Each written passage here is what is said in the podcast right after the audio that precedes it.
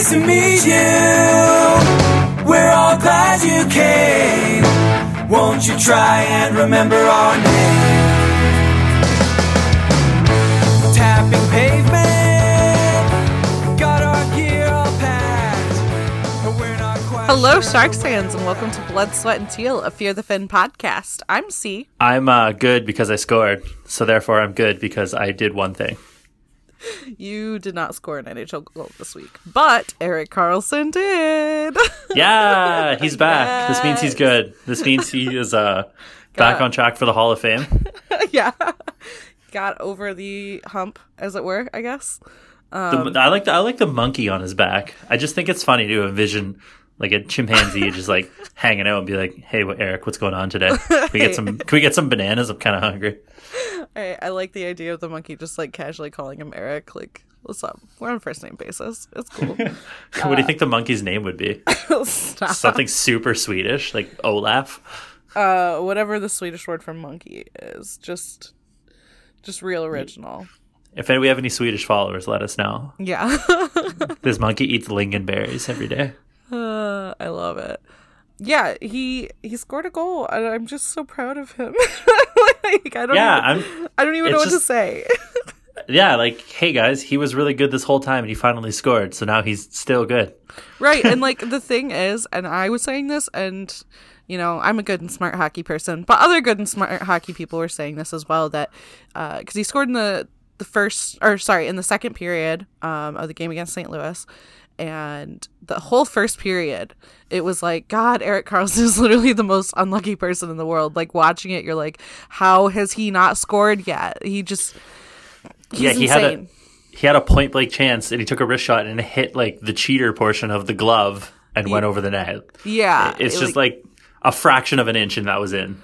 Yeah, just terribly unlucky, and that's been his whole season. And like, I don't know why it was more obvious in that game. Probably just because San Jose was so dominant in possession during that first period that it was so obvious, like, that Erik Karlsson was was cr- generating offense. But that's something he's been doing. It's not that he finally is creating offense right now.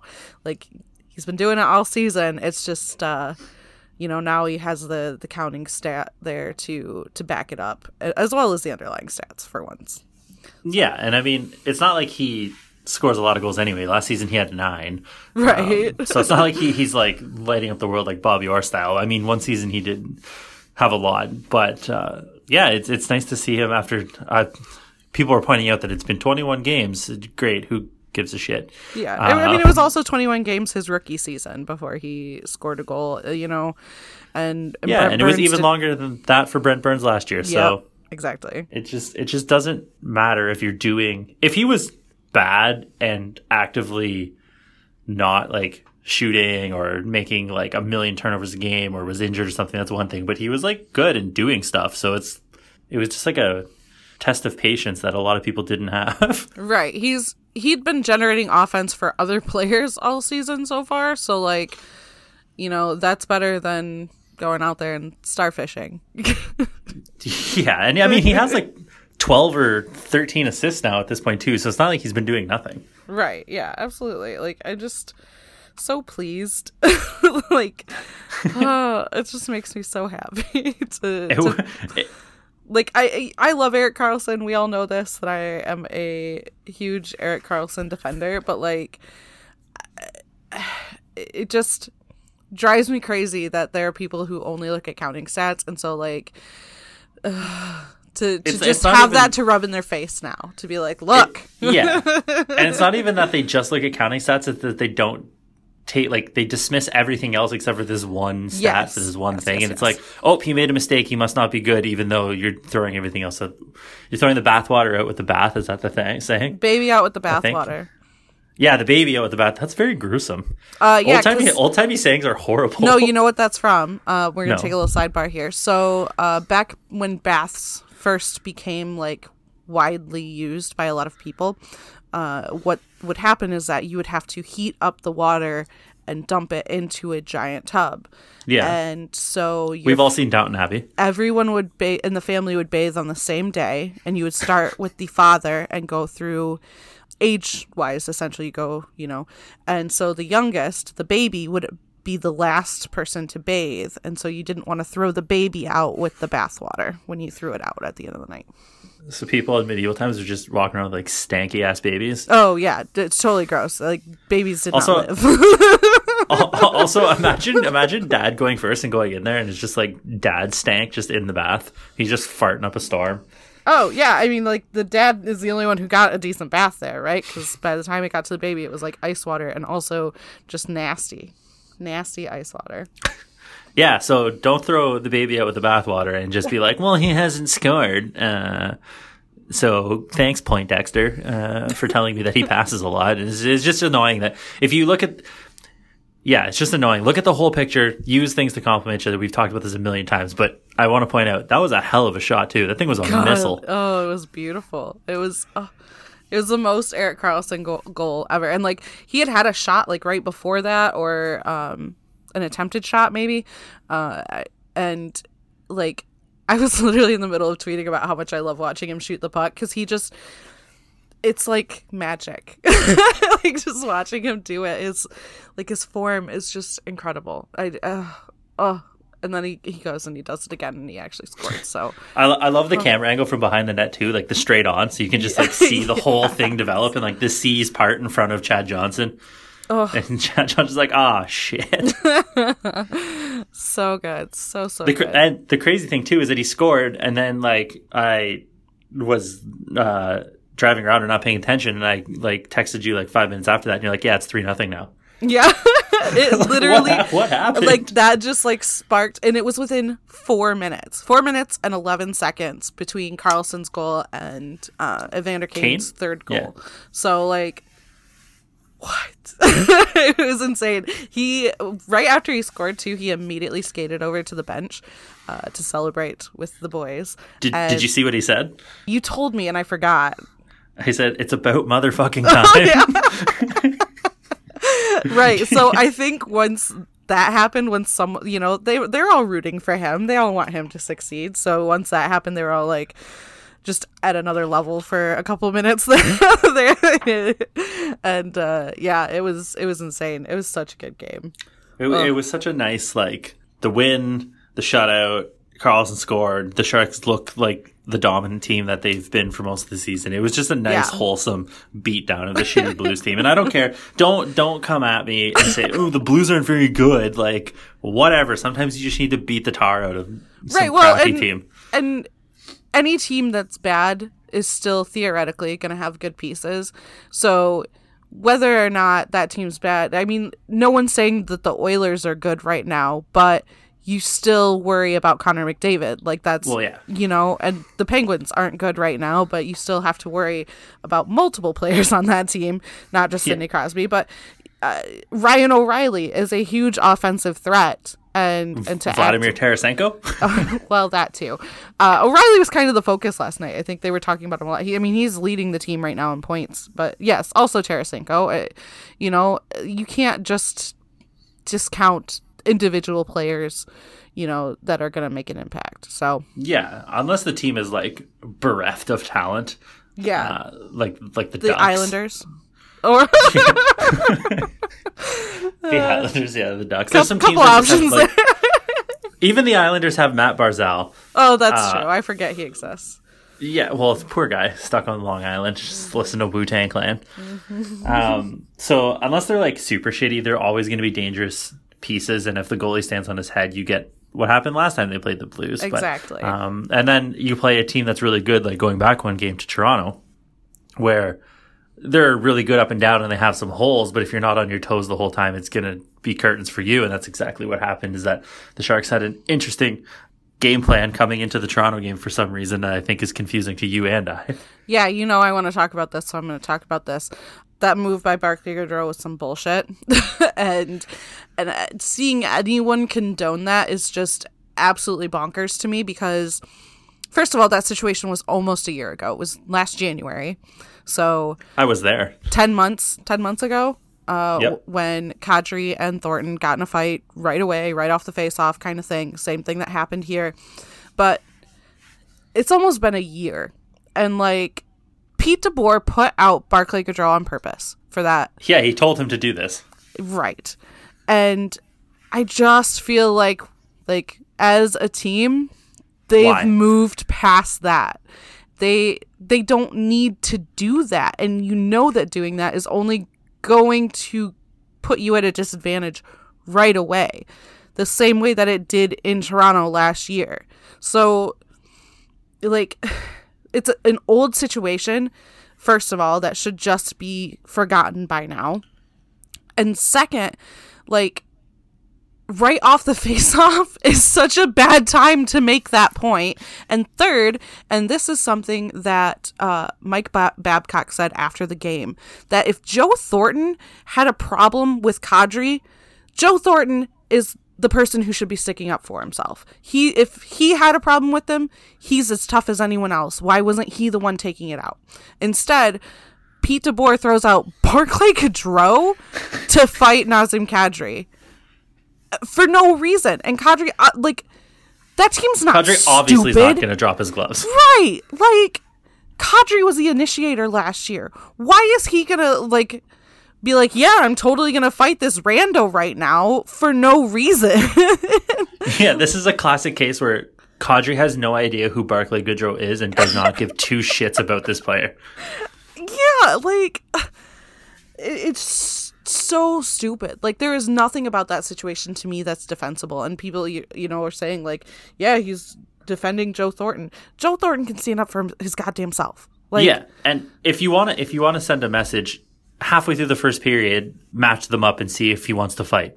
Great, fine, whatever. Yep. I don't care. Absolutely. Not ten seconds off the draw. It yeah. was literally, the Sharks literally got a penalty at nineteen fifty of the first period, and then John Tavares scored Two minutes and six seconds after that, because it was like the penalty one had just second, ended. Yeah, after the pe- or one or two seconds yeah. after the penalty and, ended. And yeah, like the goal was fluky, where he passed it off of Vlasic's skate, and Martin Jones was having a coffee, not paying attention. But that was so, after extended time in that zone. So exactly, like, exactly, which they got through a power play. So the old power play influenced the goal. So. Uh, You, this is one of those cases, too, where it's like, you know, they talk about playing with emotion or whatever. If you're playing with emotion, you're going to make stupid decisions. Like, it has never had a positive impact on a game, I don't think. Like, I can't think of a, a situation You where, can play with emotion, but just don't do it ten seconds after the puck drops. Sure, fair, whatever. But, like, uh, you know, if you're playing with emotion, you're going to let that get in the way of what you actually need to do. Uh, yeah, and I think that's the bigger issue, is that they let the fact that they had to get to Kadri first get in the way of playing hockey. It's the, yes. one of my favorite sayings is they own real estate in the other person's head. Nazem Kadri owns like a, an Italian villa inside the Shark's head for some reason, and I don't get it. It's not that big a deal. He's Nazem Kadri. And He's I don't been... even think it's in Joe Thornton's head. Like, no, Joe Thornton doesn't care. Like, honestly, if Joe Thornton wasn't playing in that game, if he still was sitting out right now, like, would that have happened? Probably, because that's that was on Pete DeBoer. That was DeBoer creating yes. that matchup, and DeBoer saying, hey, go get him. Like, it's insane. Like, I don't know why Kadri has this space in Pete DeBoer's head, but he's living there rent-free, and it's, like, just insane. It is insane. It just, and the thing is, it's like, again, know your opponent. And I'm not really blaming the players that were directed to do this. You can't, you're not going to say, no, coach, I'm not doing this. Right. Why the hell do you... Like, in the scouting report, even I know this sitting here, Nazem Kadri is a guy who plays, if you want to have a cliche, on the edge. He yeah. got suspended in a World Juniors game for absolutely decimating a Latvian kid when Canada was up like seventeen nothing. Yeah. He's he's he's that kind of guy. He's like a Brad Marchand mold um, without the licking. He's going he's he's he want all he wants you to do is get off your game and be rattled by his presence. That's all yes. he wants. He's a talented guy. But let him beat you with talent. Don't let him beat you by just being Nazem Kadri. Yeah, it makes absolutely. no sense, and it's stupid. And the thing is, it's not like years past where the Leafs are terrible and you could spend ten minutes chasing after this chuckle fuck. The Leafs are good, and they make you pay. Right, exactly. And, like, did this specific instance lose them the game? I, I, you know, I have a hard time saying yeah, but at the same time, you've got then that momentum where right off the draw, they've got a goal within the first two minutes of the game, and and you're down one nothing, and you're pissed off that your little ploy to to goad Kadri into a fight didn't work out.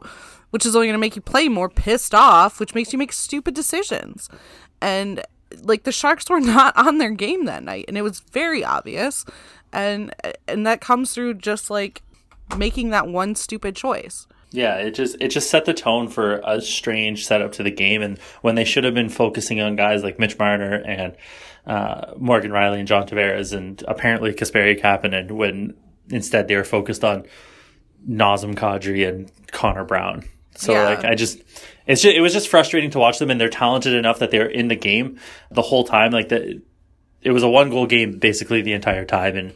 So it's it's shitty to see two points just slip away, or even one point to overtime to slip away because you're off doing something else, and then everything else breaks down from there. And it yeah. was just it was just annoying, especially coming off a Nashville game where you did blow a three nothing lead, but you ended up getting the win, and right. so you had to be still be feeling good that you're still beating Nashville. It was just it was such a letdown in the middle of the homestand that didn't need to happen. Right.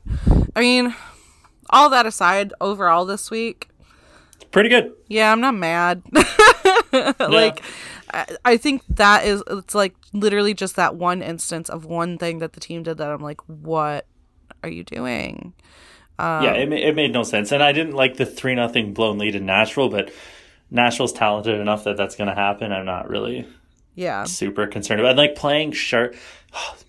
I hate this cliche. They got to get back to playing Sharks hockey. What the hell is that? Do they put fins on their hands? What do you mean? You, so what you mean is playing with skill, because yeah. the difference between the Sharks and other teams is that they're very skilled. Yes. That's that's a thing. Like, if you want to play Panthers hockey, that's different because they don't have as much skill. Right. So playing with skill is great, and they did that, and then they kind of screwed it up. So if they want to get back to playing with skill, that's kind of on the scheme, but um, it's just it, it's...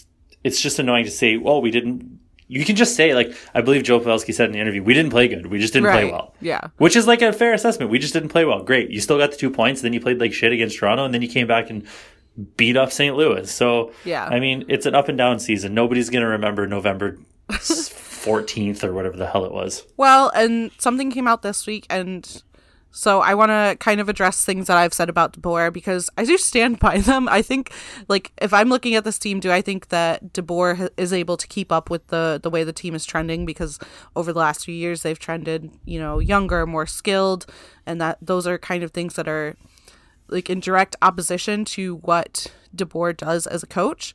Um, so I don't I don't necessarily think that he is a, a coach that keeps up with this team very well. But to his credit, he's been doing something that only recently we kind of found out, uh, and I think this was a Mercury News piece, but I'm not one hundred percent.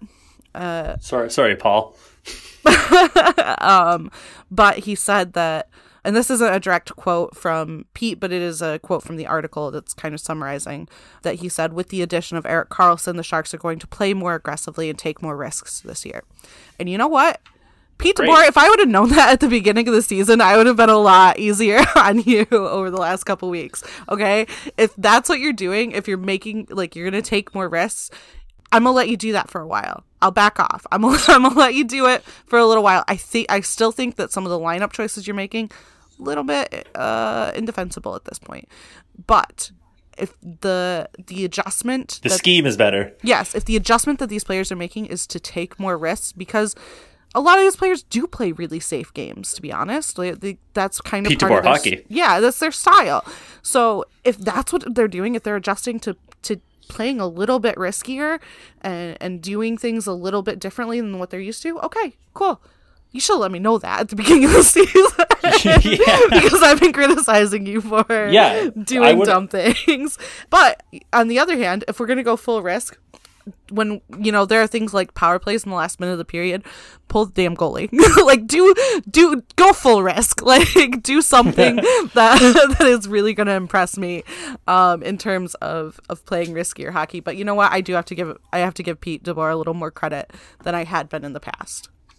Yeah, and I totally agree. uh, I think I've been hard on him too, just because it seemed like he didn't know what he was doing. But this would have been nice to know in training camp that, hey, we got Erik Karlsson, so we're going to play an up-tempo, riskier game, because Pete, to this point, Pete DeBoer's entire coaching career has been predicated on playing safe and striking when you can and not really giving up chances either way, and, and doing that and playing a lot of veteran-heavy lineups and, and, and things of that nature. So we didn't know, and nobody knew, that he was directing an aggressive style of hockey. It looked like there was aggressive hockey going on, but we didn't know. We didn't know if that was just Karlsson and Burns and Vlasic and Timo just playing that way. So it's nice to see him acknowledge that, hey, twenty-one games into the season, we're still adjusting to an entirely new scheme. Yeah, the foundation, the Pete DeBoer Hockey Foundation is there, but we're adjusting to an up-tempo game, like you said. It, yeah. it just...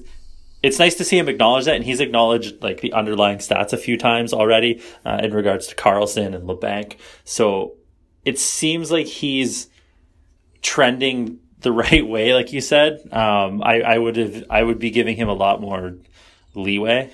Yeah. um, if we, I just, I just knew I that just he wanted that... them to play hard, play risky. But yeah. in, in saying that, I would like him to come out and say, "Hey, that mistake. Yeah, that's just the way we're going to play hockey now." Right. Yeah. Uh, and I think that, you know, you know, some of his comments on Karlsson, too, have been a little bit like the, the vague thing earlier this season when he was like, nothing that should be impacting the game. That was so weird. Yeah, like, that's that's weird. If you're going to, you know, like, I just think that this is the narrative he should stick to, too, because it's going to get him, it's basically a get out of, uh, get out of jail free card where he can just be like, yeah, I like that play, even though it didn't work out, because... Uh, that's what I'm telling him to do, is to, to take those chances. And you yeah, know what? That's all I want. Cool. Like, support your players. Like, just, yeah, just do that. If you, if if you turn it over on a stretch pass and it turns into a two on a three on two the other way and they score, I just would like you to say, yeah, we're trying to uh, stretch out the ice and get opposite. Uh, ob, uh, uh, what's the word when you have more people? Odd man rush. Um, Odd man rush. Yeah. Jesus. Wow. Uh, yeah. So I would just like him to say, yeah, it didn't work out this time, but we're going to get more odd man rushes than we're going to give up just because yeah. of this. I just, I just would like the acknowledgement even further that this is how we're playing hockey. Yeah. Um, this is, this is what we're doing, instead of just being like, and I think the Karlsson comment is, I think it was maybe him just misspeaking. Maybe. Uh, but yeah. it was definitely just like kicking him under the bus for no right. reason. Right. So, Uh, to everyone who says that I'm too negative, uh, I'll, I'll back off DeBoer a little bit. I, I'm going to yeah. give him some leeway with this. I think that learning that this week is is really important. And I, you know, I do still stand yep. in my idea that, you know, I, I think that there are other coaches who can take the direction this team is going a little bit further than DeBoer could. But you know what? I'm going to give him credit for that. Does it rhyme with Mole Henville? Yes, absolutely. So to summar- to summarize, Pete... Scheme, good. Lineup decisions, poo-poo. Yeah, they're bad. I'm I'm still standing by that. By the way, uh, Gambrell, that whole thing. So Gambrell got called up for the game against Saint Louis. Was not good. the, the, the, the Gambreller uh, lost all his money. And then um, Rourke got sh- sent down. Now, this is, I think it's more about Gambrell than it is about Rourke, because... Uh, with Semek and Heed in the press box, both of them are not waivers eligible. They have to send down somebody to bring up Gambrell, and uh, the it's only the person only that they can send down is Rourke right now. So I wouldn't take it as a criticism of Rourke, and a lot of people are. Uh, and, and I think that, you know, he... He's not doing things wrong. He's just not quite... Like, he's he's kind of middling right now. And, and he... he maybe needs. It's gonna some... happen in your first season. Well, yeah, absolutely, and m- maybe going down for a game or two is gonna jumpstart him a little bit and give him a kick in the pants. But um, I don't think that he's been like him getting sent down isn't you've been really bad, so we're sending you down. It's no, you know, you're the only person Gambrell we can send we down. So yeah, exa- exactly. Uh, and Gambrell uh, has been struggling in the A, so it gives them both a little bit of a change of scenery kind of situation. And and I mean, like like we said.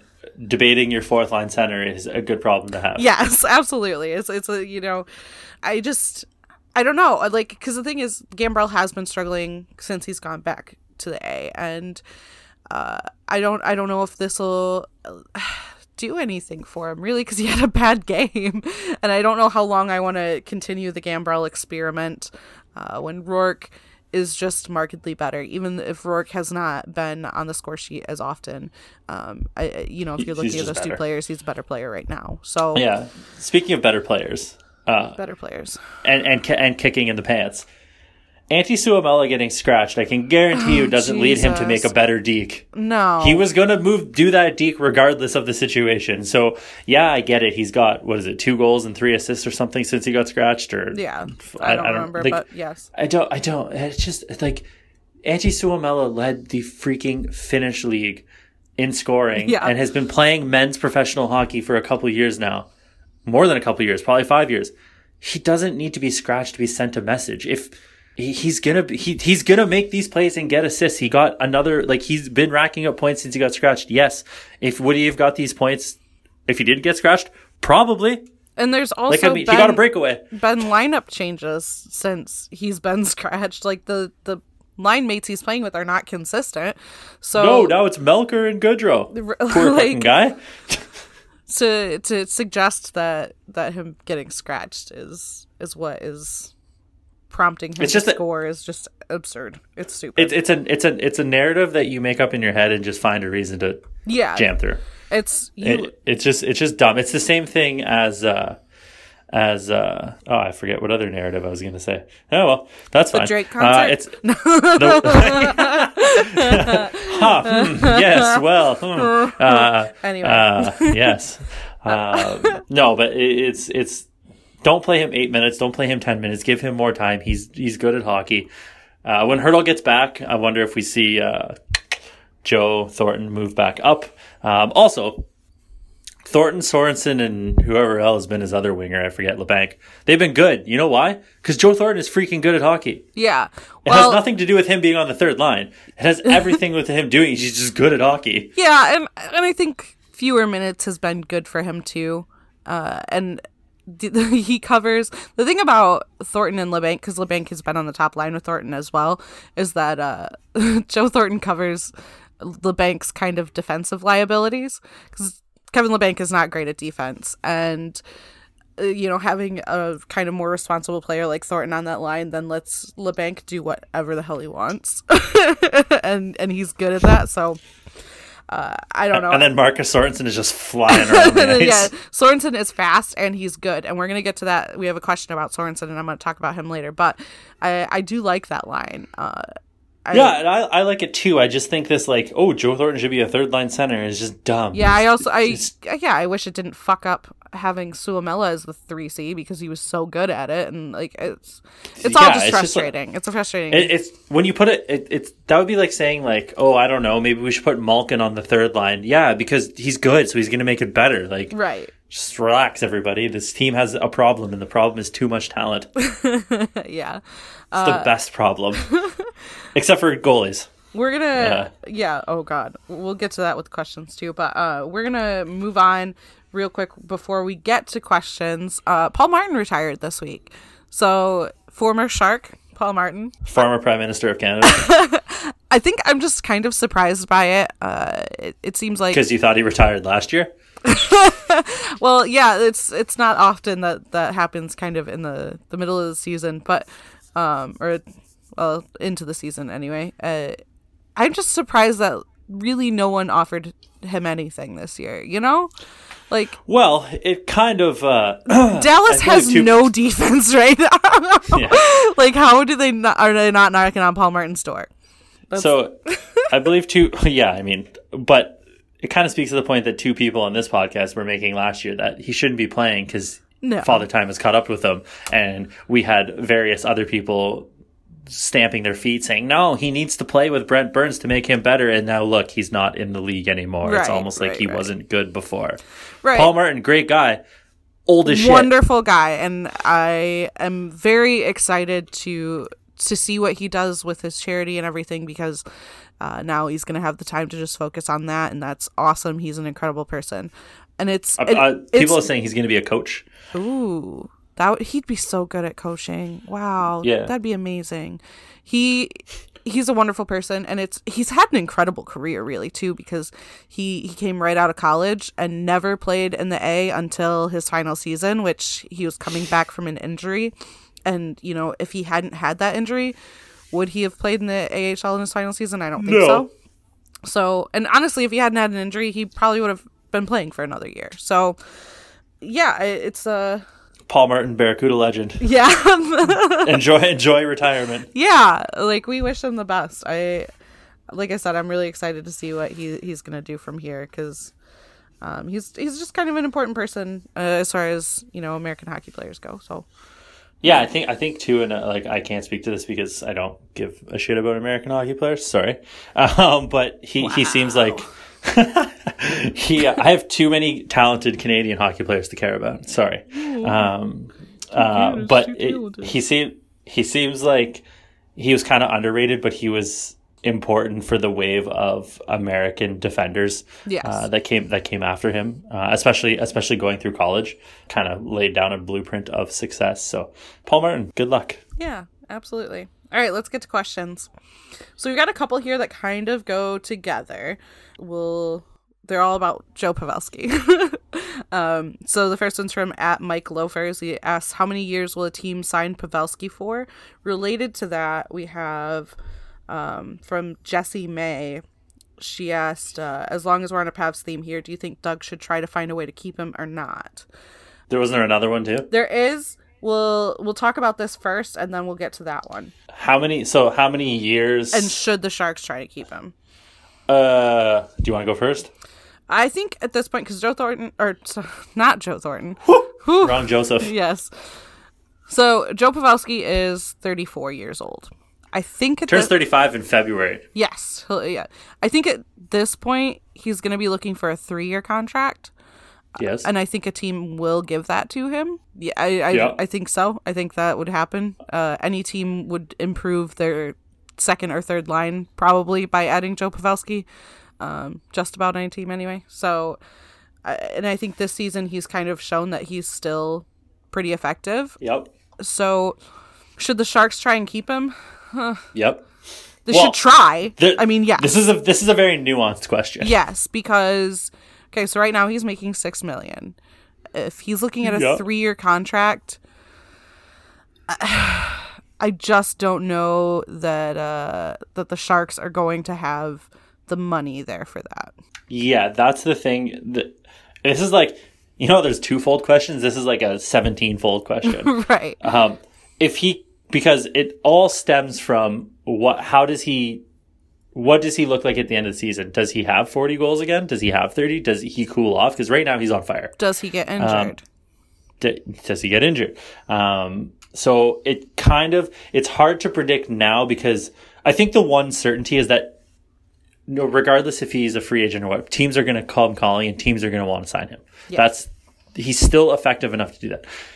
How long and how much money depends on how he finishes out the season. He is obviously back to form. He's been on fire, but teams also have to be conscious, because once you sign, if you're thirty-five years old, you have a thirty-five plus contract. Whenever you retire, your money stays on the books for the full term. You mm-hmm. can't, it's, that's the dangers of signing an over thirty-five player, Ilya Kovalchuk. Um, so you have to be careful of that. Yes. Now he's also been injured. Will he get injured in his age thirty-six, thirty-seven, thirty-eight, thirty-nine seasons? We don't know. So it's hard to say. Would I like him on the Sharks? Yes. Do I want to pay what I'm assuming he's going to ask? No. Yeah. Well, I mean, you look at Joe Thornton, you know, he's thirty-nine and he's he took less money um, than what he probably could have gotten. Uh, he's yes. making five million dollars this year. And and and word on the street from reliable people is that he would have taken way less to make a, a Tavares deal work. Yes. Uh, so so but that's he he and also people saying, like, I, I saw somebody mention, maybe he was directed at me, like he should Pavelski should get the Marlowe or Thornton contract from a couple of years ago. That's hard to go. Those guys are both going, well, Thornton's going to the Hall of Fame and Marlowe has a five hundred right, goal scorer who's right. still effective. Like, they're kind of Joe Thornton's a freak of nature. Right. So and, it's kind of hard to and we overvalue Pavelski. Like, I'll say that. As much as I yes. I love Pavelski and I think that he is a very, very good player, and he like there's just he's underrated in a lot of ways uh by other people, in that like like if you haven't better than you think yes if you haven't followed his career and like you don't know where he started, where he came from, and how he has really like made himself into the player that he is, you can kind of underrate him in a lot of ways. But having seen, you know, being there and knowing where he came from and, and how he's gotten here. I th- I think sometimes Sharks fans go in the opposite direction and kind of overrate him a little bit just because we have that, you know, emotional investment in Joe Pavelski. And, he, and he's the captain, right? That too, yeah. So do I think that I, I, I mean I think that Pavelski's contract next year, wherever he goes, if it's more money, it's going to be front loaded. If he goes some, yeah, somewhere siding else. Boat is heavy. Yep. If he w- tries to make it work to stay on the Sharks, he'll have to take less money. And I just don't know. I don't know. It depends on lo- a lot on how the end of the season pans out for everybody. You know, if the Sharks get real close this year or win a cup this year, then Joe Pavelski's going to try and stick around. Uh, but to, uh, if they re-sign Erik Karlsson the day after the trade deadline, then we'll talk. Yeah, that's the other thing too, is that in terms of m- how much money they're going to have, depends on who they move at the trade deadline, and then if they sign Karlsson. So yeah, and and no no single human being should say they want to sign Pavelski then Karlsson. It's the other way around. Yeah, absolutely. It's it's tricky. It's just, and there's been zero talks with his agent because Doug Wilson is not stupid. Right. So so the thing is, too, uh, Joe Pavelski knows, Joe Pavelski's also not stupid. He knows he needs to have a big season to secure that, that contract, because I can tell you one thing. If another team offers him a lot of money, he's not going to be like, oh, man, I really love San Jose. He's going to sign and right, get paid, right, right. Uh, which he should. Every every player should get paid. Yeah. William Nylander, hold out for as long as you want. You get that money. So he knows that he has to have a big season. Doug Wilson knows it's kind of a cat and mouse game where Doug is waiting to see what happens, but Pavelski's also trying to force his hand by having a good season. So I don't think we're ever going to see Joe Pavelski talks until either A, after Karlsson signs, or B, after the season. Yeah. Um, and he's not getting traded, just full stop. Yeah, I don't think so either. Well, and he has a, a no trade clause, so... Yeah, oh, there you go. That conversation is dead. Plus, they're not going to trade and he, him, he, the captain, in the middle of the season. His no-trade clause is a three-team list, so it's pretty restrictive in terms of waiving and, that. Three-team list, uh, L A, Anaheim, Phoenix. Jesus. Who's never going to trade yeah. with San Jose anyway. Yeah, so should we? That's a little to be harder to be determined. For me to answer. Uh, my, I will, because I'm not I'm not a D- Pavelski defender. Well, uh, I like the guy, but uh, I don't know. This is the official statement my, for me. My thing is, I think for more than two years, no. And if he's looking for more than two years on his contract, then then I don't I don't know that that's necessarily something yeah, that's worth there, it. There's just so many moving pieces to this yes. puzzle that it's it's so hard to. And I know that that's it's kind of in vogue to talk about this right now, but it's just think about it too. Timo Meier also doesn't have a contract next year, and he's an R F A. They haven't even had talks. Yeah. So it's not like this is out of the ordinary either. It's not like Pavelski's being snubbed and there's some rift with the front office. This is pretty right. standard yeah, procedure yeah, yeah. For, for the Sharks front office. So I, I, it's just it's just to be determined. It's so hard to decide. Yeah. So all the follow things. Up to that. This is from at J Ken oh six oh eight. Uh, who asks, what are your long-term thoughts about Ivan Chekhovich? Do you think he, as well as Meier and maybe LeBanc, could replace Pavelski? Meier's already better than Pavelski. Yes. And then who else? LeBanc. I mean, LeBanc's going to be, you know, top to middle six. He's streaky. And also, I'm still I'm still firmly of the belief that LeBanc is a nice little piece you can yeah. flip, flip to make room well, and stuff like that. He's also twenty-two. I mean, he's he's pretty young. Yeah. So, yeah. Uh, he's... You know, I, it is what it is. Um, it's it's too early to say like, oh, he's going to be a streaky player forever. Right. He he's been in the league right, for like right, right. a fucking six minutes. Yeah. So Chekhovich though, God, I love Ivan Chekhovich. I and Sasha Shamlevsky as well, who is I think he struggled a little bit to start his season, but is is he's starting to get back now. Up there. Yeah. So I think it's so crazy how quickly we've gone from the Sharks' depth is is severely depleted, or their prospect pool.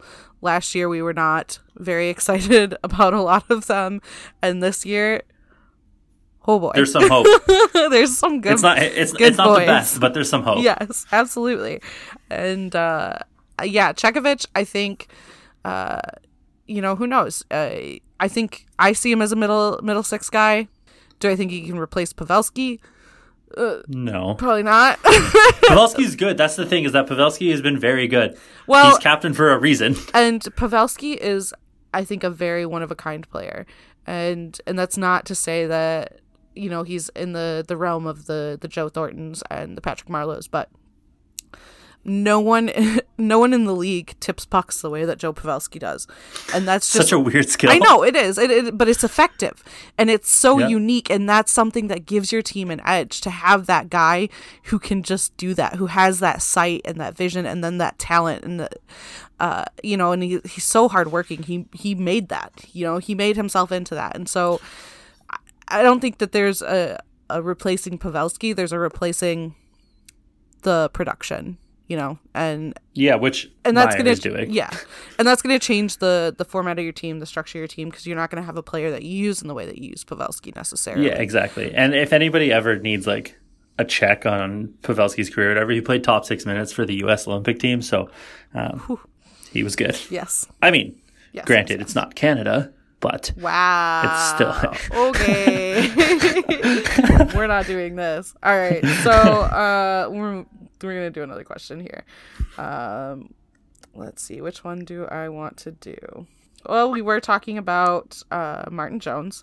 So, uh, number one fan at Brownageddon sent two, two tweets here. We've got interesting stat I found. The Sharks have given up four hundred six scoring chances and have gotten five hundred twenty-eight. That's first in chances. Uh, I was told that Erik Karlsson isn't good and is giving up too many chances. Will you let me read this?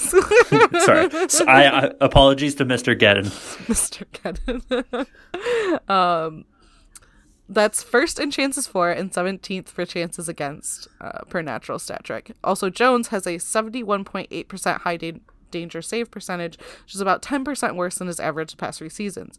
His medium and low danger save percentages are right around his N H L average, so it's not Jones being bad, it's more he's doing good but getting unlucky on the high danger stuff, which there's a lot of. That's not really a question. What are you doing there, bud? Just doing work for us. So, uh, I disagree. seventy-eight point one high danger save percentage is yes. bad. So, high danger save percentage is kind of a shaky measure. Um, and Eric Fowle knows way more about this than I actually do, but there's something about like, fuck, I can't, I honestly cannot remember exactly what it was that Eric said about this. Something about how they measure it, because it's from where they, they are taking that shot, doesn't have as much of an impact as you think, or something along those lines. I don't know. Do you remember how Eric phrased this?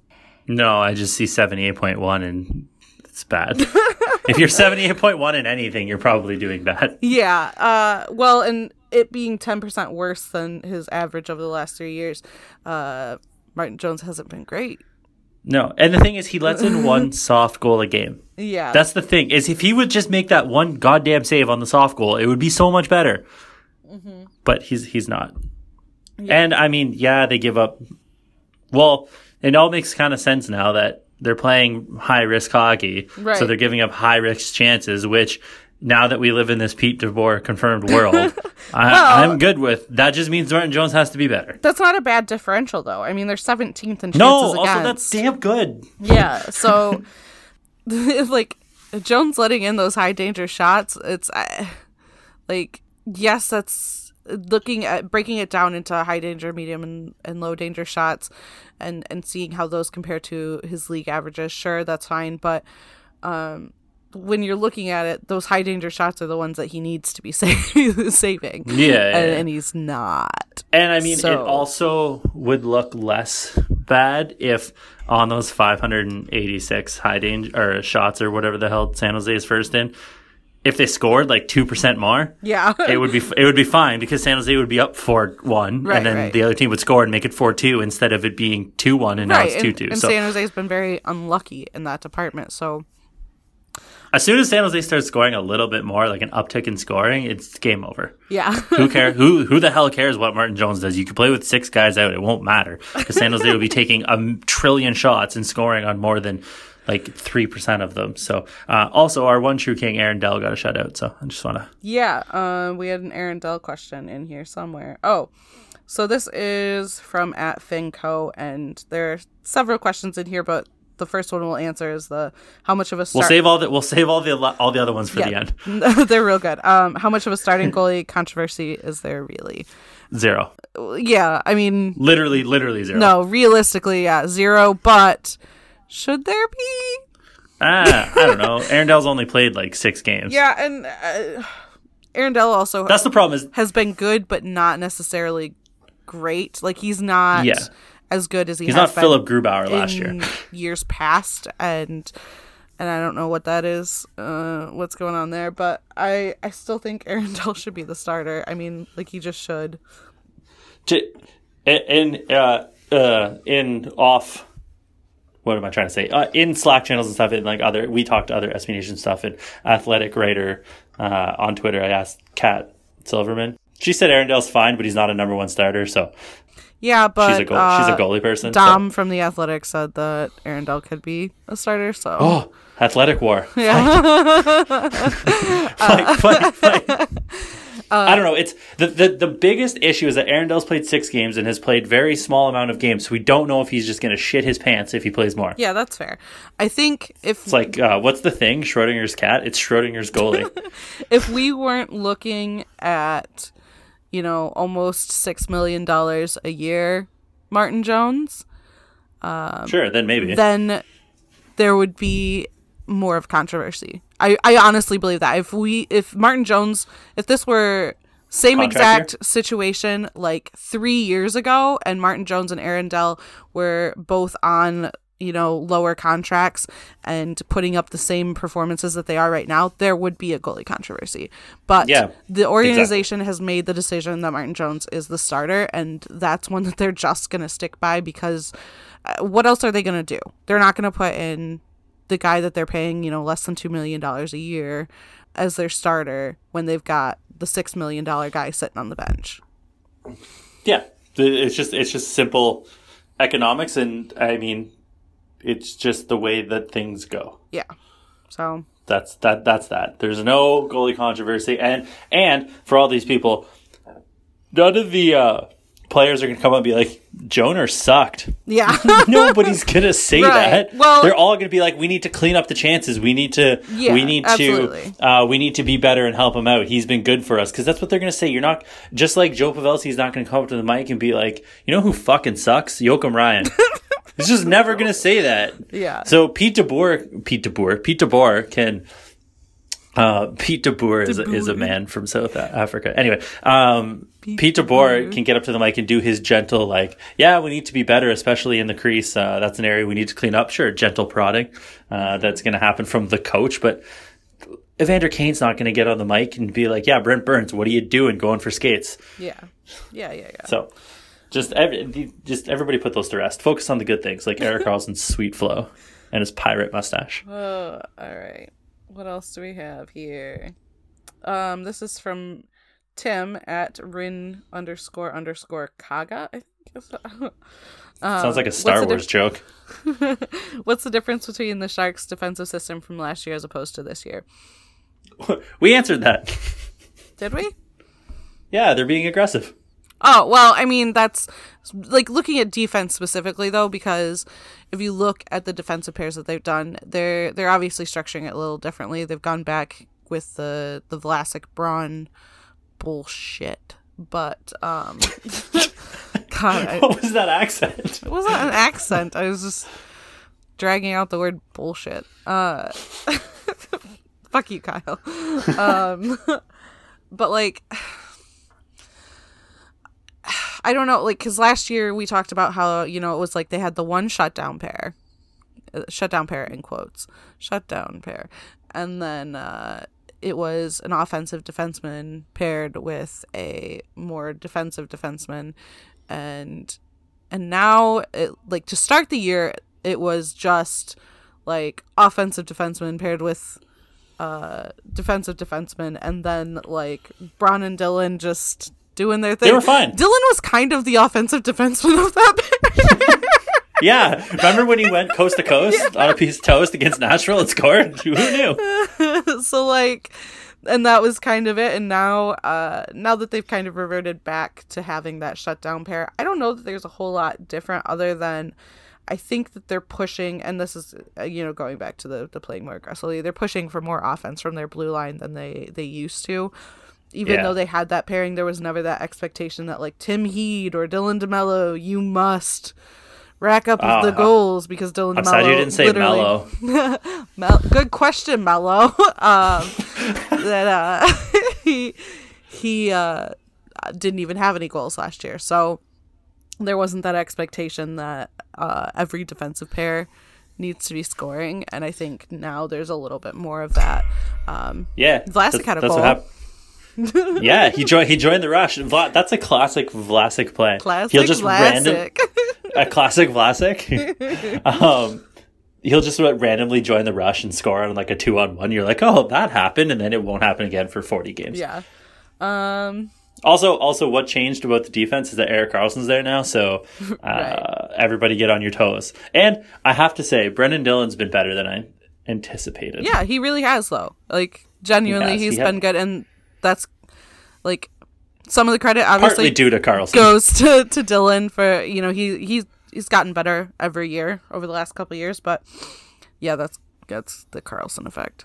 So Karlsson effect, but he's also not, like... Uh, monkey. Right. No, that's a bad that's a bad analogy because monkeys could probably play hockey. It's not like a rock just like hanging out on this a pylon. There we go. Um all right. Uh, he's not just like a pylon hanging out there. He's he's yeah, participating. Yeah. Okay, we're we're just gonna do the Fenco questions because um we're running long, but you guys sent in a lot of questions this week, so that's fun. Questions are good. Um so first one is is Sorensen actually sorry, is Sorensen punching above his weight, or is he more than just this year's Melker? I did some pre-pro here on this because I actually wanted to know, and it seems to be for real. Like right now, his uh, his point totals are, I believe, at this point higher than previous seasons already. Last year, he played thirty-two games. So in twenty-one games so far this season, he has nine points. And if you're looking at primary points, I believe he has seven. And and that's higher than his, or sorry, five on five points. He has seven. And that's higher than his five on five, five point totals uh, from last year. So, and that was over thirty-two games. So he he's doing pretty good. um, from the eye test perspective, uh, Marcus Sorensen disappeared for about fourteen games. Fuck you. just, just no, he did. Well, yeah. um, he he started off pretty well, and then like he's been on fire recently. I'm assuming he was still doing like decent things like in the middle there, but uh, he was just like a kind of a ghost. But now he's back, which I think is going to happen for a guy who's played like fifty games. Yeah. So, uh, if you're looking at over the last three years and. In particular, the last two years, because his three years, three years ago, ago, didn't he play like five games? He played nineteen games. Um, yeah. And then he played thirty-two last year. He's played twenty-one so far this year. Nine points total um, this year. All of those are primary points. Um, oh. And actually, over the last two years, all of his points have been primary points. So he had he doesn't have a random secondary assist? No. No, the scorekeepers need to help him out. Give him one. Uh, so he's just, he's markedly better this year. And, you know, looking at his primary points per sixty, last year it was one point two nine. This year it's gone up to two point oh six. And um, his, his Corsi four percentage uh, goes from, and this is all situations, um, goes from forty-eight point six seven percent to fifty-seven point three percent. That's that's a pretty big increase. Uh, he's controlling the puck more. Whether that's a result of the new system, new players, either way, it's, he's obviously improving. The big thing that stands out to me is that his relative Corsi four um, last year was negative. It was negative three point six five. This year, it's a positive one point nine six.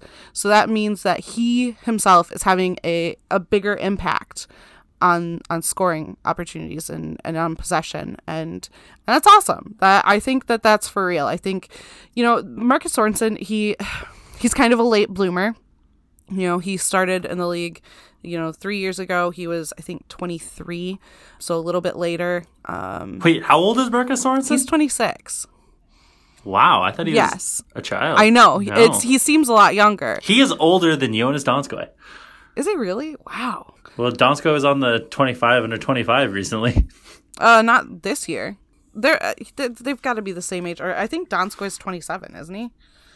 Oh my god, I'm, I'm googling this. Okay, uh, but so like he's kind of a late bloomer, and that kind of makes it hard to have high expectations for him because how much longer is he going to be effective? Uh, realistically, not super long, but I think right now we're probably in the prime of Marcus Sorensen. I think this year or next year might be his career high totals, but I think it's for real. I think it's it's not just noise. I think that he's just better, and I think that he's ha- personally having a bigger impact on the game. His God, it's just incredible. His um like relative goals for percentage is it, has gone from negative thirteen to positive thirteen, like just ridiculous. His expected goals for percentage um is is at a fifty-seven point five six. Like he he's doing very well this year, and I, I I think that uh I think that's gonna be for real. I don't think he's comparable to Melker Karlsson, but in terms of how long that that success is gonna gonna last, that I'm not one hundred percent on, just because like I said, he he's twenty-six, so you know, really really within the next two to three years that's gonna be about the prime of Marcus Sorensen. We might be watching prime Sorensen right now. Yeah, I'm okay with that. um, yeah, I'm I'm good with that too. I like Marcus Sorensen. How, uh, how okay, so I was right. I I was right. Marcus Sorensen's older. Really? Um. Yeah, Marcus Sorensen is born April seventh, nineteen ninety-two, uh-huh. uh, which means he turns twenty-seven next year. Jonas Donskoi is born April thirteenth, nineteen ninety-two. Oh, fuck you. By six days. And they're both like a year and a couple weeks um, younger than me. Woo.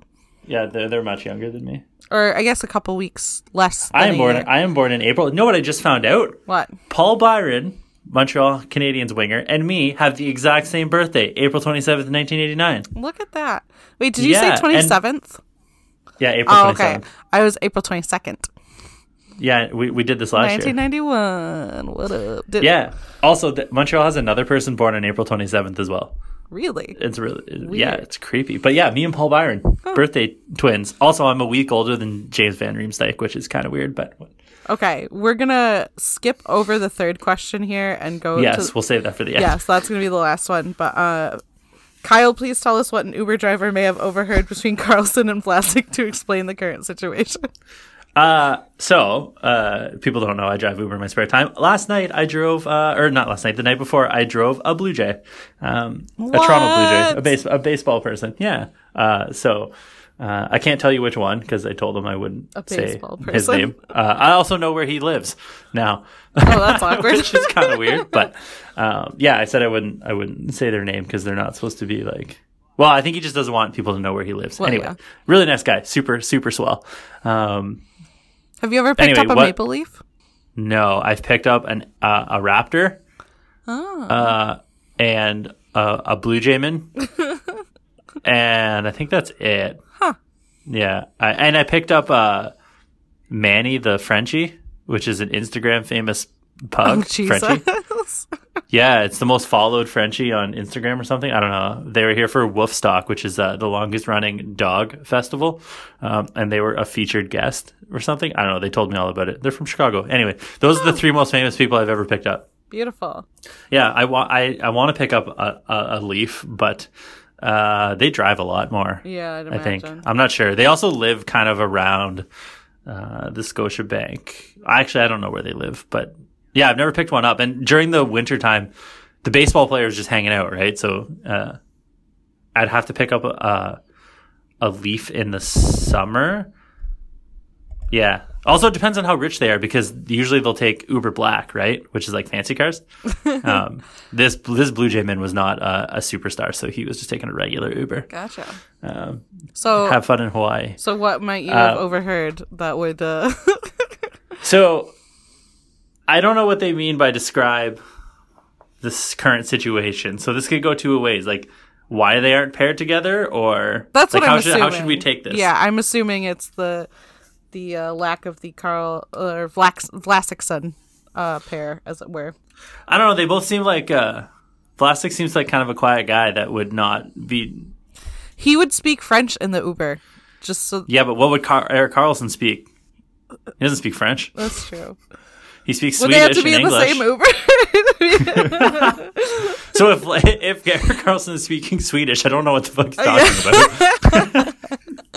Uh, if uh, if Marc-Édouard Vlasic is speaking French, I will catch every third word because he's from Montreal, so I'm assuming he's going to speak real fast. So um, I don't know. They probably, to be fair, I wouldn't be like Captain Uber from Phoenix there and be like, oh yeah, what are you guys hockey players? Oh, you play for the Senators? If I if yeah, I but picked would up... you if they didn't tip? What do you mean? If they didn't tip, that's why the Ottawa one leaked. So would you? No, but what I'm saying, what I'm saying is that I wouldn't have just sat there quietly. I would have been chiming oh, in on the conversation okay, yeah. and asking them questions oh, and being you like, would... "Can I be your friend?" You also be shit talking the organization. Gotcha. Also, yeah.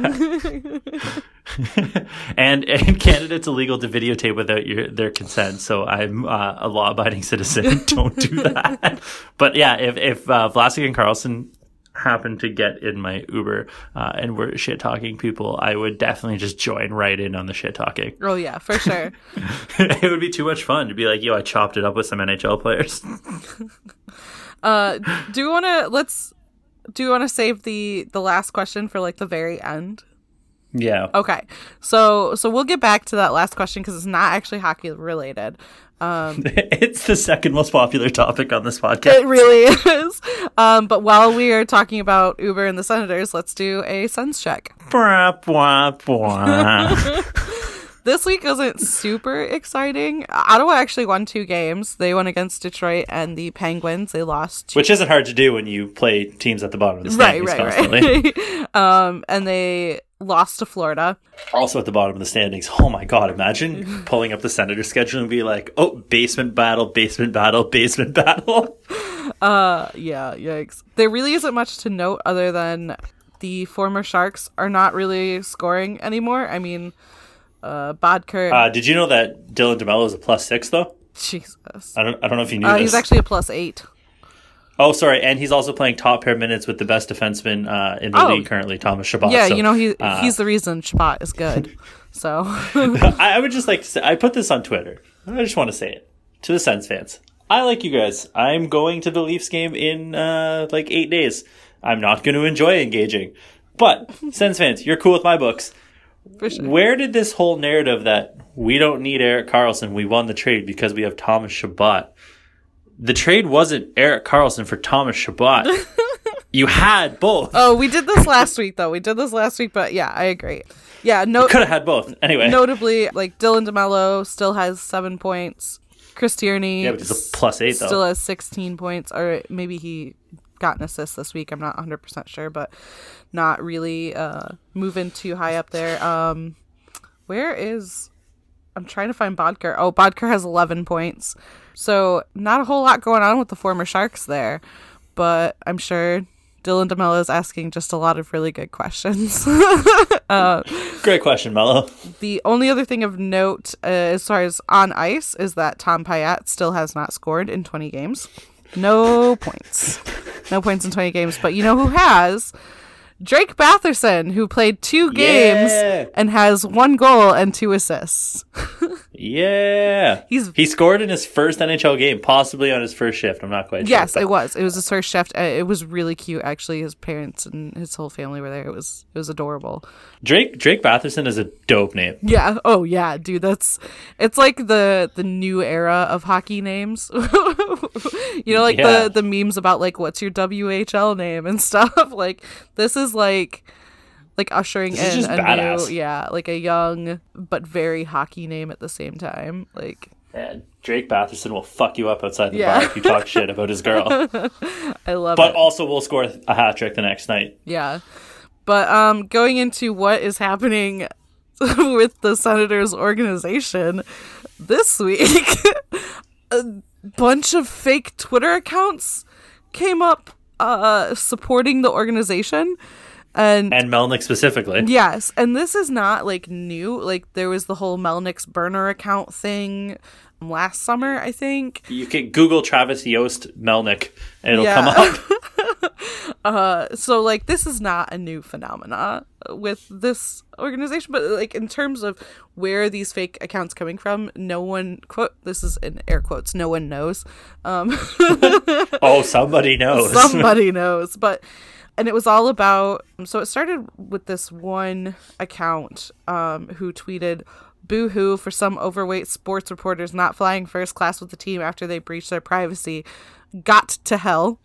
Um, and that was about... I like when there's spelling mistakes and people trying to be trolls because it just makes it so much funnier. And that was about the reporter who was taken off of Ottawa's fly list following the Uber incident. So from that, there just all of these other accounts kind of came to light, and it was by the it was here in this article um from the Ottawa Citizen. It says by the next day after the Uber video broke, they noticed those strange accounts coming up, um and that didn't like five of them have the same picture. Yeah, that it's they had a lot of commonalities in terms of, like, none of them tweeted prior to November sixth. They only had a few followers, only had a few tweets, and almost exclusively covering the Senators. And it says the few non-hockey tweets were either benign observations or politically inclined, and here the accounts would parrot each other. So, like, do you think it's Brian? Do you think it's Brian Colangelo? Oh, Jesus. He's just pimping out his burner account services now. Uh, on November seventh, Swayze Casaresti tweeted, quote, "Great night for a walk." A few hours later, Rebecca Hatchjerk. There's a Q on the end of that. I, Hatchjerk? Hatch. It's Hatch and then E R Q? That's not a G. Um, so I don't know. Um, also, the algorithm broke. Also tweeted, quote, "Great night for a walk." uh, the, the the poor the poor Senators. Yeah, so just leave them alone. Like, it's really obvious that all of these, if you read the article, it's really obvious that all of these are fake accounts, and, and like, it's really easy to spot. Like, Twitter bots. Sorry, Brownicaden, that we keep getting yeah. you confused for one. uh, but, like, if like we have computer algorithms now. Yeah. We know when you're using the same keywords over and over again. Uh, for instance, like, if you sit in a hipster coffee shop in downtown L A, we know that you're making that up. Yeah. One of the, like, phrases that kind of clued them into is it these... I love I love Melnyk? No, it was YouTube has higher journalistic standards than the Ottawa Citizen and Sun, but, like, the keywords were YouTube has higher journalistic standards. Does YouTube even have journalists? I, I don't know. Like, is like is Logan Paul a journalist? Is that his title? Capital J journalist? Like, what? Oh, God. Like, is Nyan Cat a journalist? And then all five tweets use the hashtag voyeurs, an un- infrequently used hashtag on Twitter. The hashtag, however, is likely in reference to a statement by, made by the Senators to the Canadian press in which the club said privacy is paramount, and we won't allow a precedent to be set in which people's reputations can be impaired by voyeuristic journalism. Damn. Damn. Fun fact, my university uh, nickname was the Voyageurs. Oh, all right then. Yeah, a voyageur is, uh, yeah, you guys know what it is. Yeah, and then a bunch of the accounts use the same picture. Like, it's just ridiculous. It's really rudimentary. This is not uh see in the Yost Twitter bot thing, that was some high level, like, Ukrainian deep state Twitter farming to, to yeah, target yeah, people. Yeah, this yeah. is much more fly by night. So this was definitely like a staffer. Yeah. or, or somebody who really loves the Senator, really loves Eugene Melnyk. Well, like, and you can pay to have these bots, you know, like, that's not, which is just yeah. funny again that there's this known cheap organization paid paid money to defend themselves. Yes. Uh, uh, also, the Uber driver of infamous Uber driver fame uh, said he deleted the second clip he had because he felt bad. Oh, dang! There was a second clip. That, that's some weak shit. That is some cowardly shit. Release you are it. Already in trouble. Release you already clip. Screwed up. Yes, give us the P tapes, damn it. I want them. Uh, uh, Why would you delete the second one? Like, if you put out the first one and there's this huge storm and things happen, why wouldn't you just put out the second one and be like, well, the damage is already done. Right. Just do it. Like, don't, do don't, it. don't, don't cock tease us. Yeah. Like, I'll have two videos and then delete the second one. He didn't delete it. No. Nothing's ever deleted on the internet. uh, so to to kind of wrap this up, there actually is a really good piece. I'll link it in the blog post, but by um, Silver Seven Sons. Um, it was after all this Twitter bot stuff came out, and it was basically kind of a look at Melnyk's Melnyk's era with, with the Senators and and how this kind of plays into it. And really, it's it's a super well done article that does not paint a very flattering picture of Melnyk, but it's also, you know, it's, I don't want to say unbiased because obviously it's by Senators fans, but it's it's a very fair look at that, I think. And, and it's really just a, a good um, kind of idea of what Senators fans are, are dealing with. And it sucks, dude. It sucks real bad. Yeah, and especially because, like, the winter is a barren hellscape there. Yeah. They got, they got, they they got nothing, nothing else. else. Yeah. All right. Uh, let's let's go ahead and go into our predictions. Oh man, I forgot about this. Yeah, I know, right? We're we're a Sharks podcast. Who's nah, who knew? We're all encompassing. All right, so we're we, we're personalities now. We're podcast personalities. we have a we have a brand. We're a hockey podcast that talks about the Sharks. Uh, so yeah. The Sharks have three games coming up. They're closing out this homestand that feels like it's been forever, but there was also that little. It is the season high. Little break in between. It's the longest two. one. Yeah. So there's going to be Edmonton on Tuesday, rolling into town, the Edmonton Connor McDavids. Then uh, two days off on Friday, it's going to be against Vancouver in San Jose. And then uh, Saturday, they're going to be in Las Vegas. So. What? Really? Yeah. Oh, I thought that was at home. Nope. That's a home. No, who was the first game of the road trip then? Or the homestand? Oh, it was the Sunday game that we've never covered, right? um, yeah. So, so Edmonton sucks. Vancouver. Oh, so if you ever want to take advice from us, uh, remember how we were laughing at Vancouver, who comes shooting out of the gate in October like fucking house on fire? Yeah, they suck now, just like we all said. Well, they do that every year. Every year. Yeah, so everybody needs to cool their jets about the Vancouver, Elias Pettersson, the savior, leading them to the promised land. They are god-awful. To be fair, they've got a lot of injuries right now. So, like... Yeah, well, that's not my sad. fault that your team sucks and can't withstand an injury. Uh, okay. Whatever. That's out of well, their who control. Got, who got injured? Was it somebody good? Well, Besser got injured. Yeah. Yeah. So is and it that, somebody good? It was Brock Besser. That's one guy. Um, Thomas Hertle's out, and San Jose's out here pumping teams. Let me look. I think... I know Roussel was injured for a while. Okay, so Antoine Roussel. That would be like if Chris Tierney got traded off our team. And, oh, it's fine. Um, Why am I hating the Vancouver Canucks so much? I don't know. It's really uh, I came out I came out of nowhere. I think I'm just I have pent-up frustration that San Jose... Well, San Jose's first in the Pacific, um, but I think I was so just angry that San Jose all, wasn't so far ahead of everybody else. They Their goaltending situation is... a mess because of injuries. So, uh, well, Anders- wasn't it just a mess from the beginning? Nilsson has a broken finger right now, um, okay. and then Thatcher Demko has a concussion.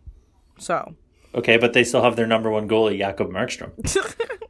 that's their that's their issue. Yeah, well, then you've got Berchi has a upper body injury.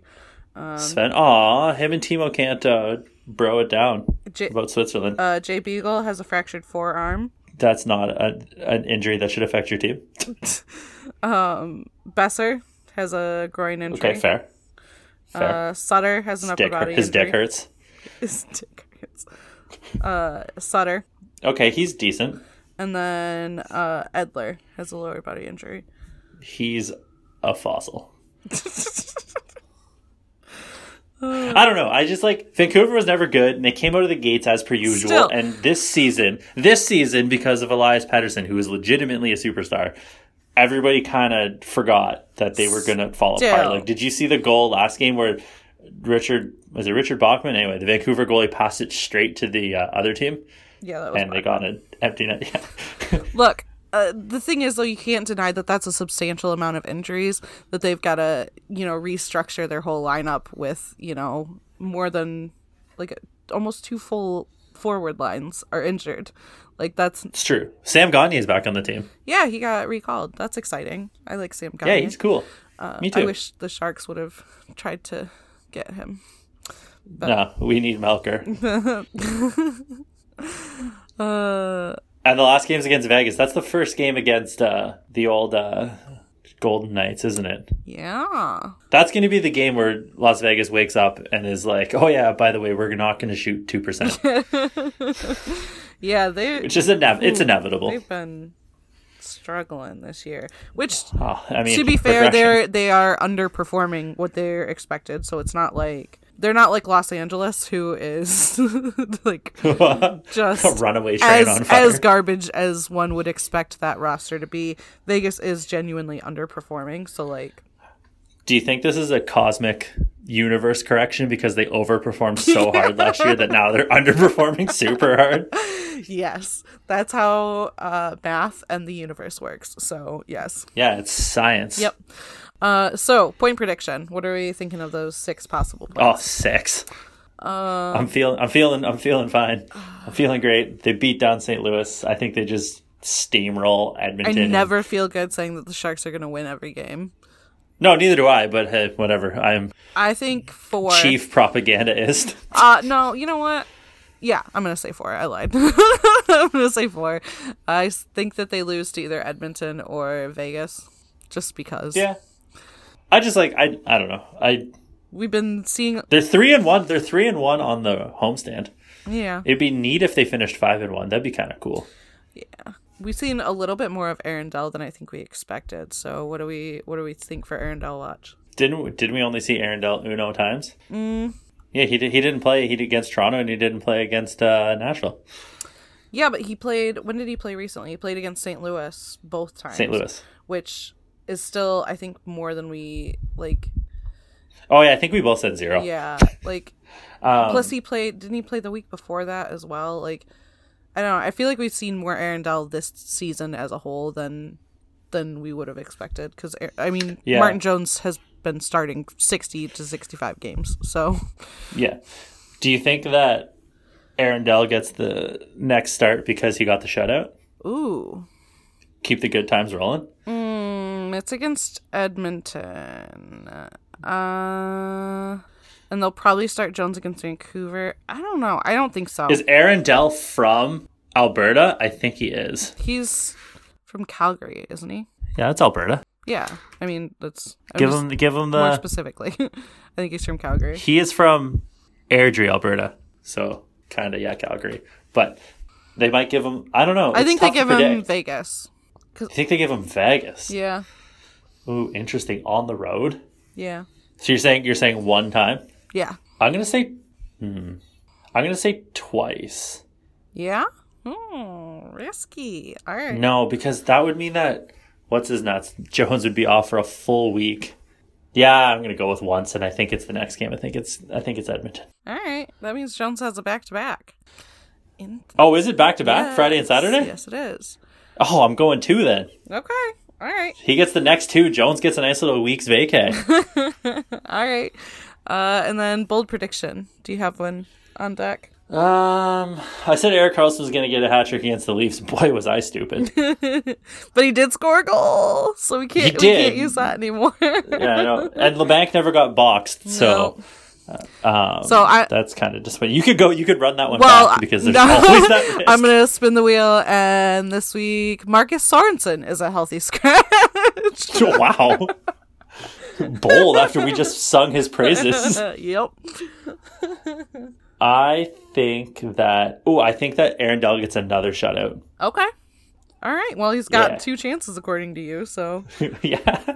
Imagine he goes back to back, then what do you do? Jesus. Just keep starting him. Just, just keep, keep starting him, him Pete. Rolling. Just keep starting him. Uh, keep keep calm and Pete on. Yeah. All right, I like that. Um Do we have, like, a do, have you been doing a running total for us? Yeah, I, I've been keeping track. Who's winning? Uh, I haven't been, like, totaling. I have, like, I, I got to do the sum function right, on Google right, Docs, right, and right. I just haven't sum functioned. Fair enough. All right.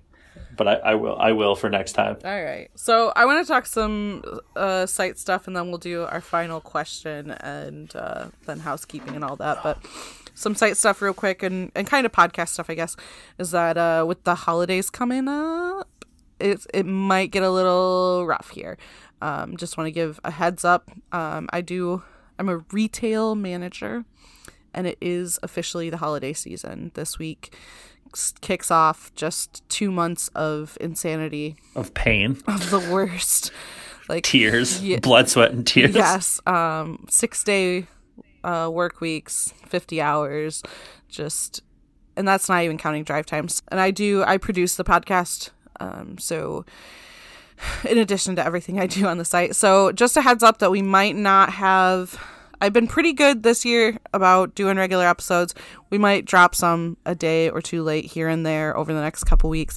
I'm going to do... My- also, Christmas, don't hold your breath. Yeah, I'm going to do my best, but it's just going to be kind of um, whether or not I can squeeze that in. I'm really trying, guys, but... Yeah, it just might be more irregular than you're used yes, to. Yes, and, and we'll get back on track after the holidays, but... Yep. It was hard when I, you know, I'm working kind of the equivalent of three or four jobs right now. Also, so. we don't we don't live near each other. Yes. So it's not like I can just pop over and right, be like, what's right, up? Right. Um, but we do have some exciting stuff coming up for the podcast. We can't tell you what yet, but it's there. It's going to be fun. Um, and we do have we have a bonus episode that's just kind of sitting in the bank. So if it comes down to it, you know, we've always got that to to tide you over. So satiate your thirst for C's voice. Oh, and it's such a good one. It's such a good episode too. Uh, I don't know why I haven't released it yet, other than I know that we're going to need it at some point. So I just yeah, uh, I've been sitting on it, but I'm going to get that edited and ready to go so that we just have that um as a backup. So just wanted to give a heads up on that. Yeah, so uh let's just do this last question then, and that it, that kind of carries over to the site too. I know I started with site stuff, but in terms of site things, it's just going to be a little hectic, but we're we're always doing our best, so just patience, guys. We're fight. We're out here fighting the narratives. So this last question from Finco is uh what are the different con- different Canadian versus U S Midwest Christmas foods. So we talked about Thanksgiving foods twice now on this podcast because um, we didn't realize Oops. we had done it a year ago. Oh, I realized. Uh, but I don't think we talked about Christmas. No. So I guess my family's a little different, um, but still very Midwest because... My so what's Midwest mean? Mid- like define okay. Like what do you mean by Midwest? The Midwest is is pretty exclusively defined. Like uh, no one is out here debating that like North Dakota is the Midwest because it's not. Yeah. Midwest is this is this isn't a deep South conversation. No. Midwest is Michigan, Indiana, Illinois, Ohio, uh, Iowa, um, Minnesota, and Wisconsin. I think that's it. So do you feel a kinship to all these people? Like if you meet somebody from so like, Wisconsin, you're like, oh, Midwest. So like, what's up? Here's the thing: every state has their own kind of thing. Yeah, like, like Wisconsin has cheese. Yes, but there's uh, enough commonality that if you meet someone else from the Midwest, you interact with them in the same way that you would interact with someone from your home state. But there's still slight differences, and and part of that is the accent too. Even within Michigan, because Michigan has two peninsulas, um, there's a difference in the accent between the upper and lower peninsula. But Michigan touches tips.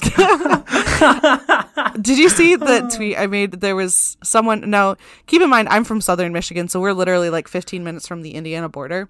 And someone in it, it was speaking a, of Bill Dental, it was a dentist. Indiana, gross. It was a dentist's office, and they had a sign up that said like "American by choice, Uper by duh," like D A duh, grace of God. And like that's only funny to you. Yeah. Oh no, it absolutely is because like, like.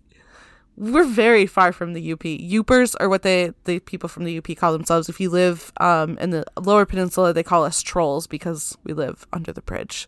Um. This is deep Michigan cuts right yeah, now. Yeah, we're getting... Also, to translate, a U P is Upper Peninsula. Yes, yes, yes, uh, yes. For everybody else, like Marquette. Yes. And then uh, the Lower Peninsula, we actually call ourselves the Mitten. Because of shit. That's what. So from Canada, we always said it looked like a mitten. Yeah, so, yeah, that's yeah, yeah.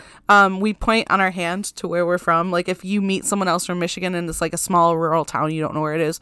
Um, you don't really, the first thing you do isn't you, you don't go like, um, the small town I'm from, I don't say, you know, like, oh, well, it's near Kalamazoo or between Kalamazoo and, um, you know, somewhere else or whatever. No, I point on my hand to where it is. And you're like, oh, okay, yeah, I'm from over here. So, yeah. So that's, so, so, so that's the Midwest. And what defines a Midwest Christmas? So food wise, this is a, this is a food pod now. Now, the Midwest was settled by a lot of the same kind of groups of people, namely the Polish, Eastern Europeans, and the Irish. Those are kind of the big ones. Oh, yeah.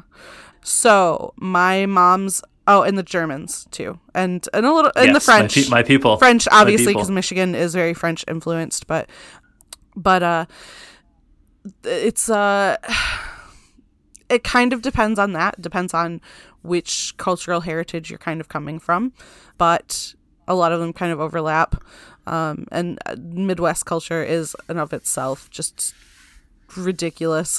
um, like ranch is its own food group. the, the things that I think are, are really big at every holiday are a potatoes, every every form of potatoes that you can imagine. Wait, but but, but like okay, so just to contrast, we have mashed. That's usually the only potato on the table. Okay, so mashed potatoes are big at Thanksgiving. Um, yeah. But when you're looking at Christmas or Easter, because those are really the big three, like, food holidays. And and Fourth of July. Yeah, but that's like a cookout, so it's like its own realm of food.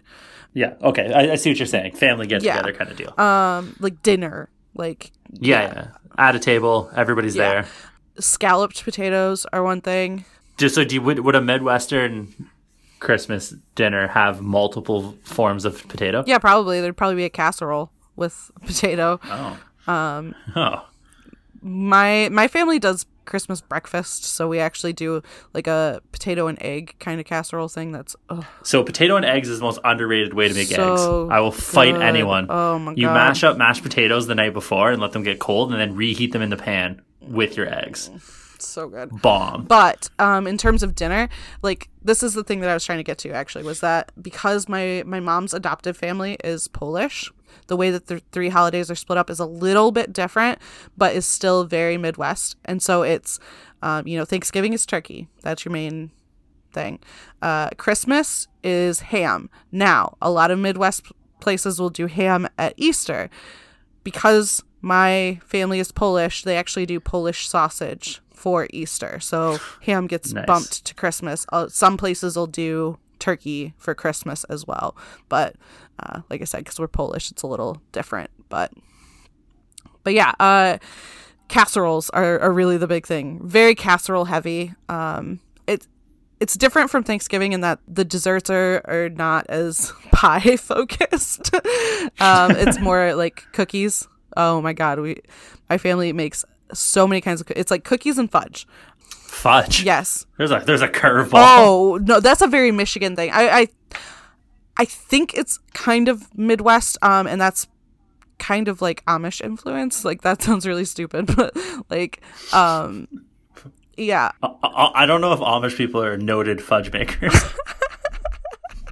You'd be surprised. No, like uh, Indiana has a lot of Amish people, and like, like uh, all these Amish markets and stuff. They're literally in the winter. Like that's they sell huh. fudge. Well, if any Amish people listen to this, let us know. Just kidding. You guys don't even turn on the light. Jesus. But Michigan is actually a, it.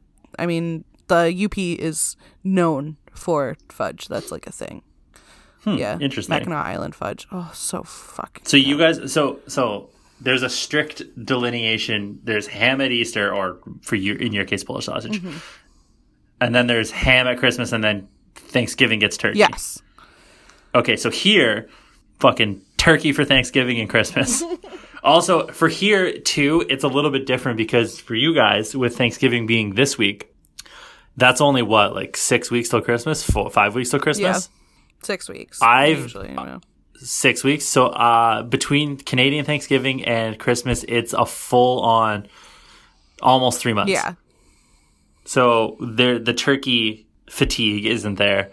So turkey, people do do hams, but hams are more for Easter kind of deal. Yeah. Uh, nobody's really eating a turkey at Easter, I don't think. Um, so turkey's big at Christmas. Like whenever we get together for our Christmas family get together, it's always turkey. But um, for me, because Canada is just a mishmash of immigrants, uh, my mom's from Germany, so we would do German Christmas get together. So we'd still have turkey, but we would have some weird stuff like red cabbage and things. And sometimes we do like a Christmas goose. Mm. Uh, because Germans, yeah. um, there'd be like liverwurst and stuff like that. But our big meal, if we're celebrating German Christmas, is on Christmas Eve. Mm. It's not on Christmas Day oh, that's or anything like that. Weird. It's, it's yeah. So Ger- Germans celebrate their have their big meal and their get together and open all the presents on Christmas Eve. I actually knew that. Weirdly enough, my mom's ado- uh, like I said, my mom's adoptive family is Polish. My mom's biological family is actually German, and for some reason, we have weird German traditions. Do you do um the pickle in your tree? No, we don't do that because it's so disgusting. Well, it's an ornament. It's not like... well, it's supposed to be a real... I know, but like most people now do the ornament. But we do that. We've yeah, done yeah, that we... my entire childhood. Oh, really? Yeah.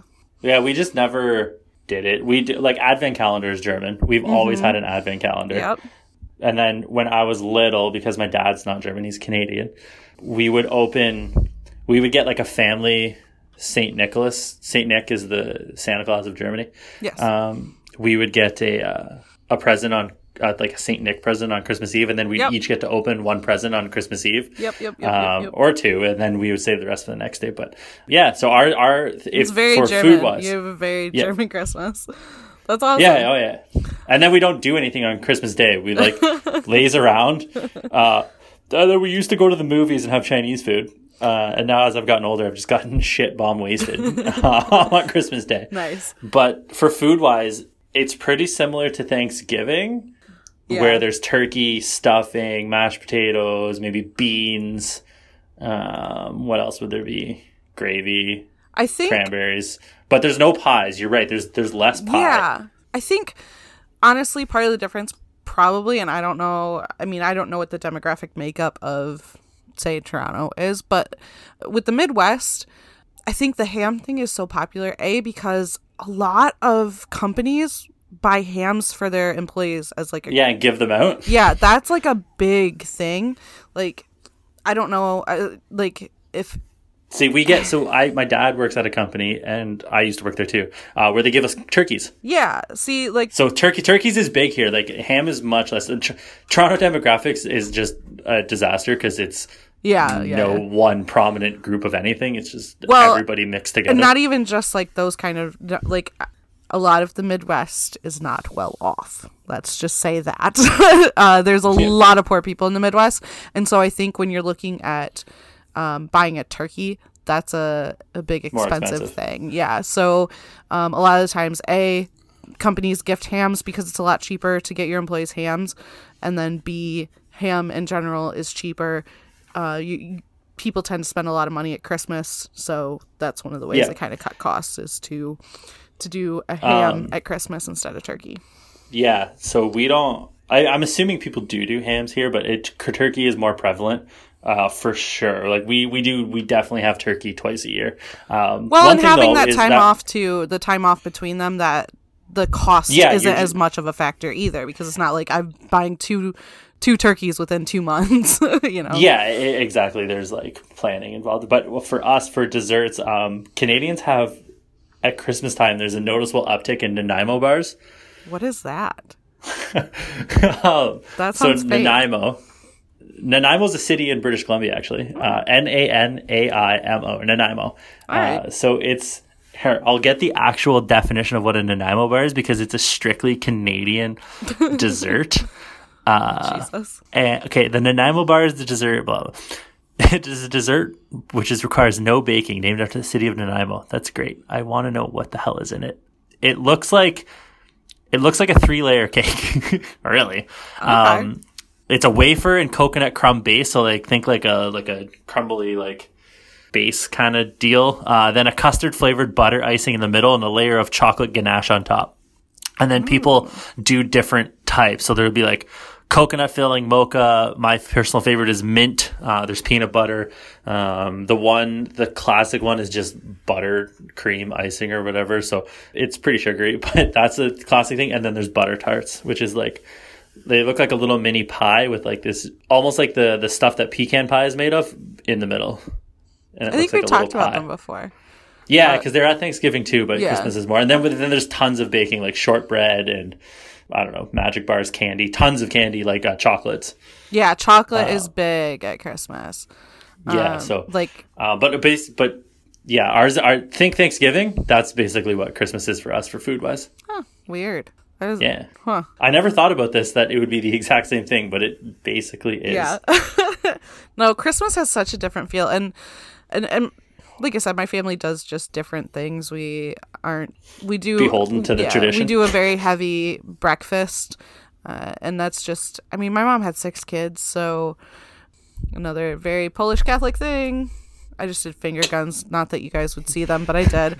This um, is now an audio visual yeah. podcast. Um, if you heard my little snap with my th- finger guns. But uh, so, you know, with six kids, we were all trying to wake up early on Christmas, so I think it just kind of became a habit that, like, yep, the kids are going to be up at four a.m., and that's just going to happen because you got six of them, so at least one or two of them are going to be trying uh, real early. But uh, even now, we all just meet and at my sister's and watch the parade, and so we do a real big breakfast, and now it's it's just kind of out of convenience because it's like there's six kids, and we've all got our own kind of, well, not all of us. I, the perpetually single one, um, have my my my own stuff is not anywhere as important as, like, you know, my sister having to go to her husband's family's stuff and all that. But it's, you know, it's easier if we all meet in the morning and then go our separate ways for other family yeah. Christmas yeah. stuff. So um, and Christmas is not as big a deal as Thanksgiving, right? And uh, like Thanksgiving's meal much wise, bigger. I don't think so. Not usually. I mean, it, it that's just depending on family to family. But I think as a whole, the meat, like Christmas dinner is not. It's not as big of a thing as Thanksgiving. Yeah, whereas is. Christmas is much more monstrous than uh, than like Christmas is our biggest holiday by far. Well, because and you guys don't have Black Friday, but you have Boxing Day, right? Yeah, we'll talk about that later. Yeah, so that becomes closer to the thing. This this podcast is going long, yeah, but that'll be coming that's up. That's a whole ask, thing. Somebody remember to ask about what Boxing Day is, because it's hilarious and only in Canada. uh, yeah. It has nothing to do with the sport. Yeah. Well, neither does this whole conversation about food, but... Eh, this is what the people come for. Yeah, that's true. How's your diet doing, stay tuned buddy? For st- Stay tuned for our Festivus podcast. Oh, Jesus. Uh, we'll have to do a Christmas special or something. Yeah. Or winter like a, winter holiday special. We're not calling oh, we can't call a, it Festivus, but a, a, a Saturnalia podcast. All right. So some quick housekeeping stuff. Uh, we want to say thank you to the Honey Wilders for letting us use their song Idle Wild as our intro and outro. You can find them on Spotify and iTunes if you want to give them a listen. If you haven't, what are you doing? That album's so good. It's it's just such a jam. Uh, it's really fun. And uh, if you check them out on Facebook, you can find out where they're playing because they're a Bay Area band. So a lot of you guys are, are close by and can, can check them out. Um, we want to say thank you to Molly Murakami for doing our artwork. She is amazing. And you can check out her artwork and her, her comic Blue Liners, uh, which is about a fictional U S H L team and the first girl to ever join them. Um, you can find that at molly murakami dot com, or you can find her on Twitter at HeyMolls. That's M O L L S. You can find us on... Oh, geez, how many platforms now? There's a lot. I haven't actually checked to see where Anchor is pushing us through, but our home is on Anchor. Uh, you can also find us on SoundCloud, Google Play, iTunes, uh, Stitcher, Podbean, all those good podcasting apps. Yeah, if, there, if there's somewhere you want to see us, or if you have a question for us, um, comments, any of that, you can email us at fear the fin at gmail dot com. Uh, you can also comment on our post uh, that goes up on Fear the Fin. Um, and, and we take questions on Twitter, which is at B S and Teal. You can find Kyle on Twitter at Kyle Demetrius. You can find C on Twitter at Now You See Me, spelled S I E. Don't you love spelling that out? Uh, ah, I'm trying to think of more creative ways to do it, and I've run out of ideas. I gotta, yeah. I gotta brainstorm. All right, but that's gonna do it for the, us this week. So, once again, this has been Blood, Sweat, and Teal. I'm C. I am still Kyle. And Erik Karlsson is a goal scorer on the San Jose Sharks. Fuck yeah, he is.